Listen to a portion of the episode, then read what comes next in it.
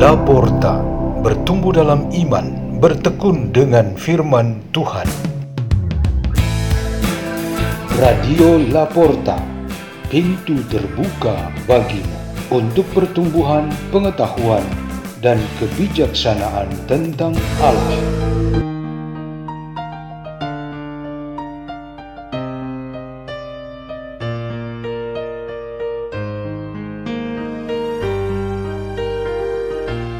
Bacaan-bacaan dan renungan Sabda Tuhan Hari Minggu biasa ketiga 23 Januari 2023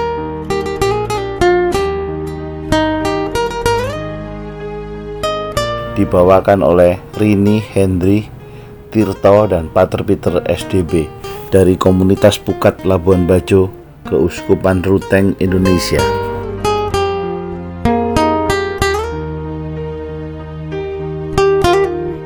Pembacaan dari kitab Yesaya bab 8 ayat 23b bab 9 ayat 3 kalau dahulu Tuhan merendahkan tanah Zebulon dan tanah Naftali, maka di kemudian hari Tuhan akan memuliakan jalan ke laut itu, yakni daerah seberang Sungai Yordan, wilayah bangsa-bangsa lain.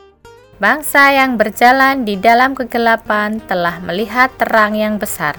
Terang telah bersinar atas mereka yang diam di negeri kekelaman. Engkau, ya Tuhan, telah banyak menimbulkan sorak-sorai dan sukacita yang besar. Mereka telah bersukacita di hadapanmu, seperti orang bersukacita di waktu panen, seperti orang bersorak-sorak di waktu membagi-bagi jarahan. Sebab Ku yang menekan bangsa itu dan gandar yang di atas bahunya serta tongkat si penindas telah kau patahkan seperti pada hari kekalahan Midian. Demikianlah sabda Tuhan.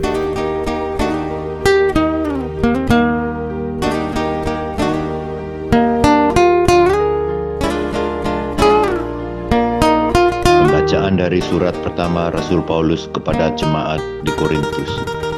Bab 1 ayat 10 sampai 13 dan ayat 17. Saudara-saudara, aku menasihati kamu demi nama Tuhan kita Yesus Kristus, supaya kamu seia sekata dan jangan ada perpecahan di antara kamu. Sebaliknya, hendaklah kamu erat bersatu dan sehati sepikir, sebab saudara-saudaraku, aku telah diberitahukan oleh orang-orang dari keluarga Chloe bahwa ada perselisihan di antara kamu. Yang aku maksudkan ialah bahwa kamu masing-masing berkata, "Aku dari golongan Paulus," atau "Aku dari golongan Apolos," atau "Aku dari golongan Kefas," atau "Aku dari golongan Kristus." Apakah Kristus terbagi-bagi? Adakah Paulus disalibkan demi kamu? Atau adakah kamu dibaptis dalam nama Paulus? Sebab Kristus mengutus aku bukan untuk membaptis, melainkan untuk memberitakan Injil. Dan itu pun bukan dengan hikmat perkataan, supaya salib Kristus jangan menjadi sia-sia. Demikianlah sabda Tuhan.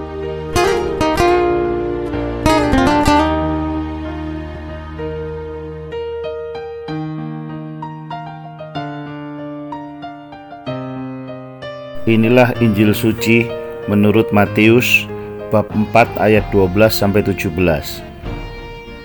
Ketika mendengar bahwa Yohanes Pembaptis telah ditangkap, Yesus menyingkir ke Galilea.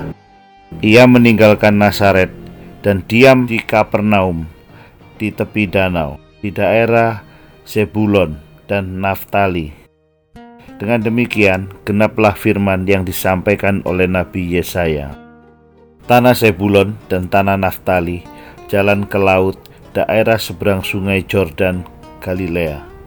Wilayah bangsa-bangsa lain, bangsa yang diam dalam kegelapan, telah melihat terang, yang besar dan bagi mereka yang diam di negeri yang dinaungi maut telah terbit terang.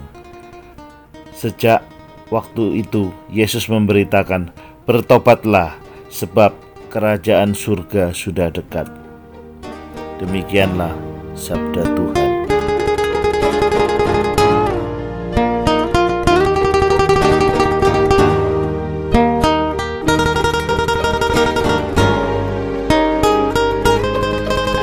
Renungan kita pada hari Minggu biasa ketiga ini bertema Persekutuan dibangun dari Kapernaum. Pada zaman pelayanan publiknya, Yesus Kristus menjadikan Kapernaum sebagai kotanya. Semua kegiatan pengajaran, mujizat-mujizat, pemilihan para murid dimulai dan berkembang di sana. Tempat ini aman buat Yesus untuk bekerja maksimal. Ia menyingkir ke sini setelah Yohanes Pembaptis ditangkap. Dan itu berarti ia meninggalkan tempat sebelumnya yang penuh dengan tekanan dan ancaman. Biasanya itu datang dari para penguasa. Kapernaum adalah kota idaman.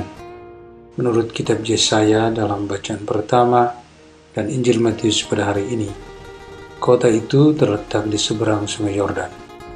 Semua yang didapatkan dan dibuat di seberang Yordan adalah istimewa, dan hal ini sudah terjadi sejak zaman dahulu ketika bangsa Israel sudah melewati Yordan.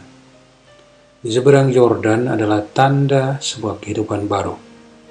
Di dalam kehidupan baru itu, Yesus Kristus melakukan tugasnya untuk membangun persekutuan. Kekuasaan yang dipakai untuk mempersatukan orang-orang untuk bersama Dia dan di dalam kerajaan Allah ialah dari Bapa yang mengutusnya. Sabda dan tindakan Yesus bertujuan untuk membangun persekutuan sejati orang-orang yang ia panggil dan pilih sebagai bagian dari kerajaan Allah. Ia memulai menanamkan benih persekutuan itu dari panggilan para murid yang pertama. Pada waktunya mereka dijadikan kedua belas rasul yang menjadi pilar-pilar gereja. Bersama dengan Bunda Maria saat Pentakosta, mereka mewujudkan terbentuknya gereja sebagai tanda persekutuan sejati di dalam dunia. Cinta kasih adalah ajaran utama Yesus Kristus dan menjadi hukum Tuhan yang paling utama. Cinta mempersatukan dan bukan mencari perbedaan atau bahkan memecah belah. Meskipun perbedaan-perbedaan itu adalah kodrat dasar kehidupan di dalam dunia ini, tetapi cinta kasih selalu bekerja untuk menjadikan perbedaan-perbedaan yang ada mendapatkan jalan untuk membangun persatuan. Dari Kapernaum, Tuhan Yesus merintis persekutuan itu dengan potensi perbedaan di antara para rasul yang sangat mencolok. Tetapi mereka mendapatkan Tuhan dan guru mereka sebagai sang cinta yang menyatukan. Di dalam bacaan kedua hari ini, Santo Paulus merenungkan tentang semangat persatuan yang ia wariskan dari Yesus Kristus. Komunitas umat Allah yang dibangun oleh Paulus dan rekan-rekannya diharapkan tetap setia kepada Yesus Kristus dan menjadi cinta di atas segala perbedaan. Kepada mereka Paulus menasihatkan supaya mereka hidup seia sekata dan jangan ada perpecahan di antara mereka.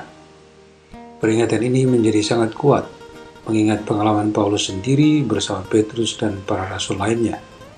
Kita semua memang memiliki aneka perbedaan, namun dalam satu Tuhan Yesus, kita bersatu.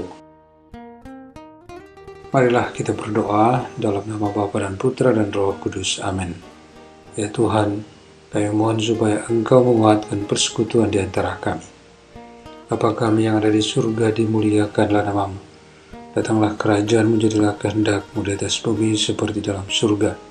Berilah kami rezeki pada hari ini dan ampunilah kesalahan kami, seperti kami pun mengampuni yang bersalah kepada kami. Dan janganlah masukkan kami ke dalam pencobaan, tetapi bebaskanlah kami dari yang jahat. Amin. Dalam nama Bapa dan Putra dan Roh Kudus. Amin. Radio Laporta, pintu terbuka bagi